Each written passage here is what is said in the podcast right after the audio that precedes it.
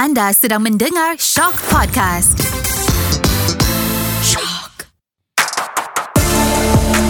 Celebrity Podcast Ara Johari.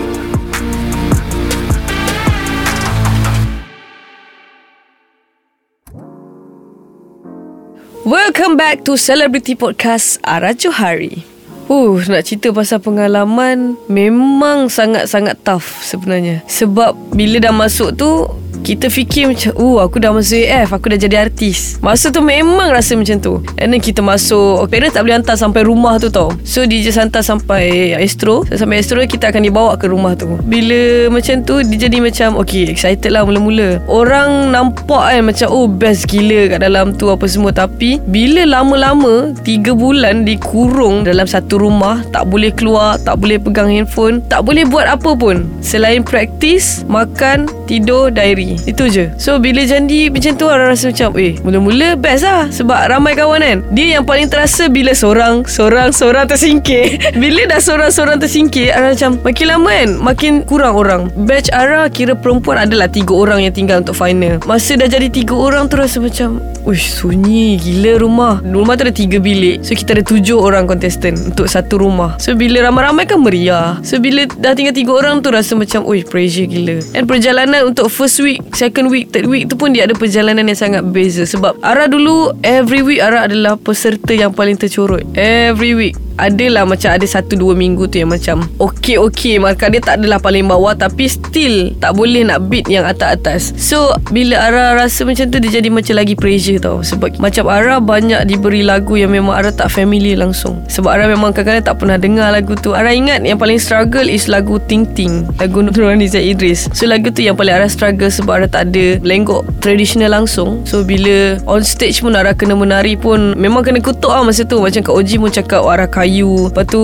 Dia cakap macam Ara tak ada lenggok langsung Untuk traditional. And then Masa tu memang Ara Pressure teruk Ara down teruk Sampai Ara cakap Okay tak aku nak keluar. Sampai macam tu tak Ara cakap cepat lah. Aku nak buat konsert ni cepat-cepat Lepas tu aku nak keluar. Macam nak tersingkir lah Macam Ara memang nak tersingkir lah Sebab dia punya pressure tu macam Wow Banyak gila sebenarnya dalam tu. And then kita Nak kena jaga hati ramai orang. Kita tak boleh nak salah cakap. And then kat diary tu pun Kita belajar Sebab Ara ni macam Jenis tak suka belajar sebenarnya. Bukanlah tak suka belajar. Ara tak suka morning class? Ha, Sebenarnya paling tepat lah Ara tak suka morning class. So bila morning class Kadang-kadang bersenam tau. Kadang-kadang Kelas vokal dulu. So kalau kelas vokal dulu Memanglah Ara orang yang macam Dia macam mata buka Tapi otak dah tak ada lah. Aduh Lepas tu Dia struggle ni untuk kita Catch up Lagu sebenarnya. Benda tu paling struggle Sebab kita diberi masa Contohlah macam Okay Ahad konsert kan. So Isnin Selasa ke Rabu Diorang ada shoot untuk VT So shoot VT Okay shoot VT memang the whole day lah. So Isnin Kita baru dapat lagu. Selasa Sehari praktis Rabu sehari praktis Kamis dah present. Kamis present Jumaat sound check Terus full dress Rehearsal Dan juga konsert. So memang Timing you nak practice tu Memang sangat-sangat limited. Sebab tu kita kat rumah Memang practice je. Lepas tu you nak practice step Menuju puncak lagi. You nak practice step Kalau you bawa lagu catchy You kena step dance lagi. And then You nak kena hafal Melody part lagi Ad-lib lagi Apa semua. So benda tu macam bagi Ara Mencabar. Sebab Ara banyak dapat lagu Yang Ara tak tahu. Macam ada certain pelajar Dapat banyak lagu Yang orang dah familiar. Ara macam banyak lagu Yang Ara tak pernah dengar langsung. Sebab tu dia struggle untuk Ara Untuk ingat melody balik. Untuk ingat Macam mana nak nyanyi Macam part ni Macam mana part tu macam mana Lepas tu. Dah, dah tahu the whole song Kita kena tukar pula melody dia bagi Dia tak sama macam original. Benda tu sangat-sangat susah. And then bila kita present Hari Khamis tu memang Bila kita dah buat sampai baik Lepas tu dia cakap Eh macam tak ngam je Macam tak cukup je. Ah Tukarlah part ni part ni. Ah Nak kena fikir pula. Esok dah sound check lah. So benda tu macam Bagi Ara memang Orang ingat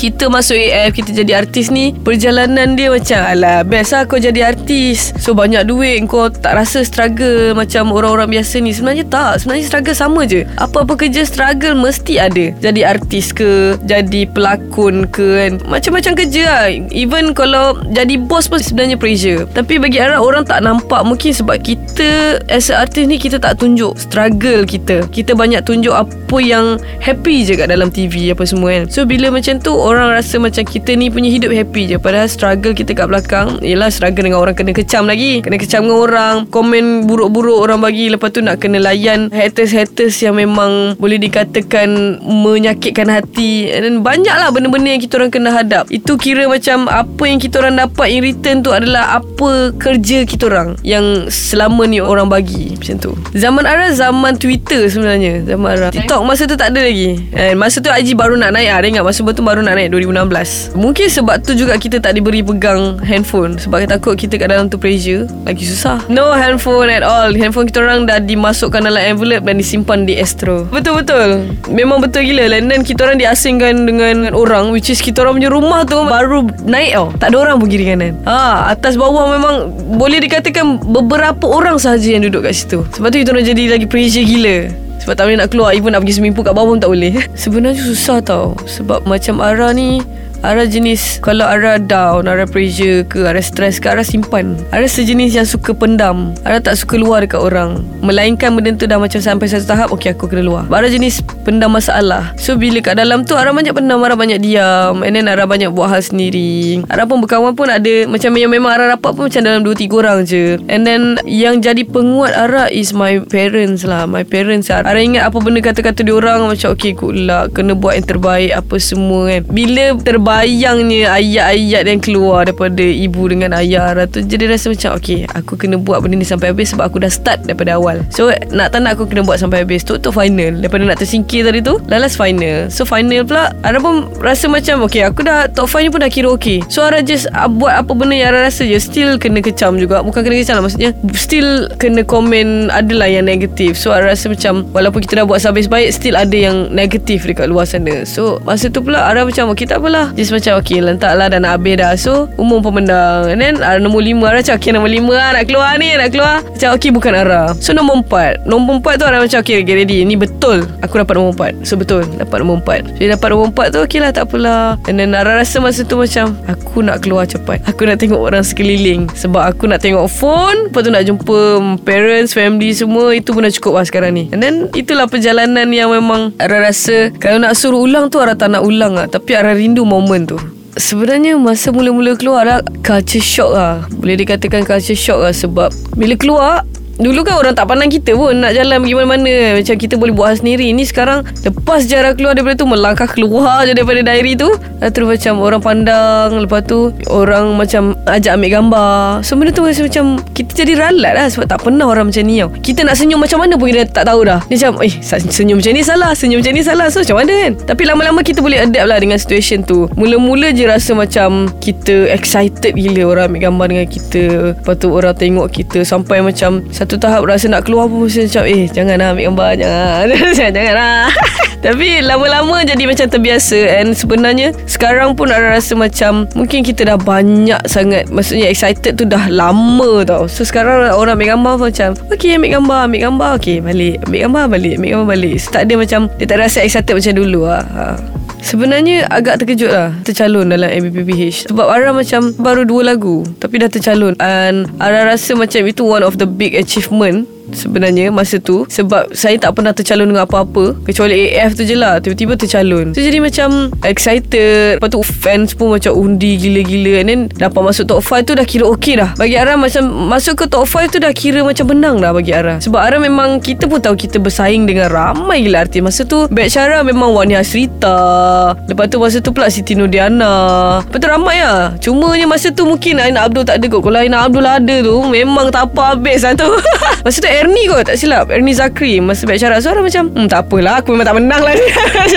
Tapi bila masuk top 5 tu pun Rasa macam dah bangga. Memang dah rasa macam Ui aku dah menang lah ni Aku dah cukup lah kat sini. Top 5 At least ada macam Ara tak sangka Ara boleh menang tempat kedua AJL tu. Sebab bagi Ara malam tu is not the best performance yang I pernah bagi sebenarnya. Cuma mungkin sebab ini adalah anugerah juara lagu which is yang banyak markah adalah lagu. Kita punya performance tu sikit je markah sebenarnya. Yang banyak markah adalah penulisan lagu tu, lirik lagu tu, melodi lagu tu and also penambahan sikit je daripada performance tu. Mungkin dalam 10% or 15% daripada tu je kita punya performance malam tu tu So dia agak ralat bagi Ara Sebab kita dah habis praktis habis baik tapi kita tak dapat bagi the best performance dan kita menang. Tapi alhamdulillah lah maksudnya macam lagu ni menang pun disebabkan karya-karya Ahmad Zimi dan juga Abah Hakim juga. So memang dari situ Ara Ara happy jugalah sebenarnya sebab kita menang kan walaupun kita tak bagi the best performance eh tapi lepas tu Ara kena kecam teruk. Ara kena kecam teruk. Ara sampai satu tahap macam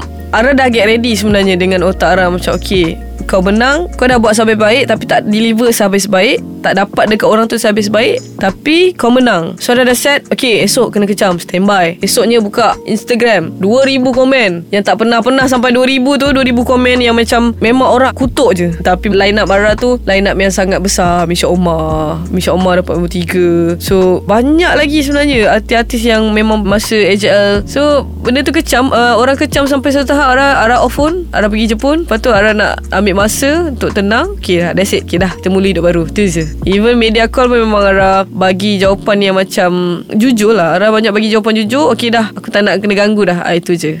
Ha Nantikan episod akan datang Di Celebrity Podcast Ara Johari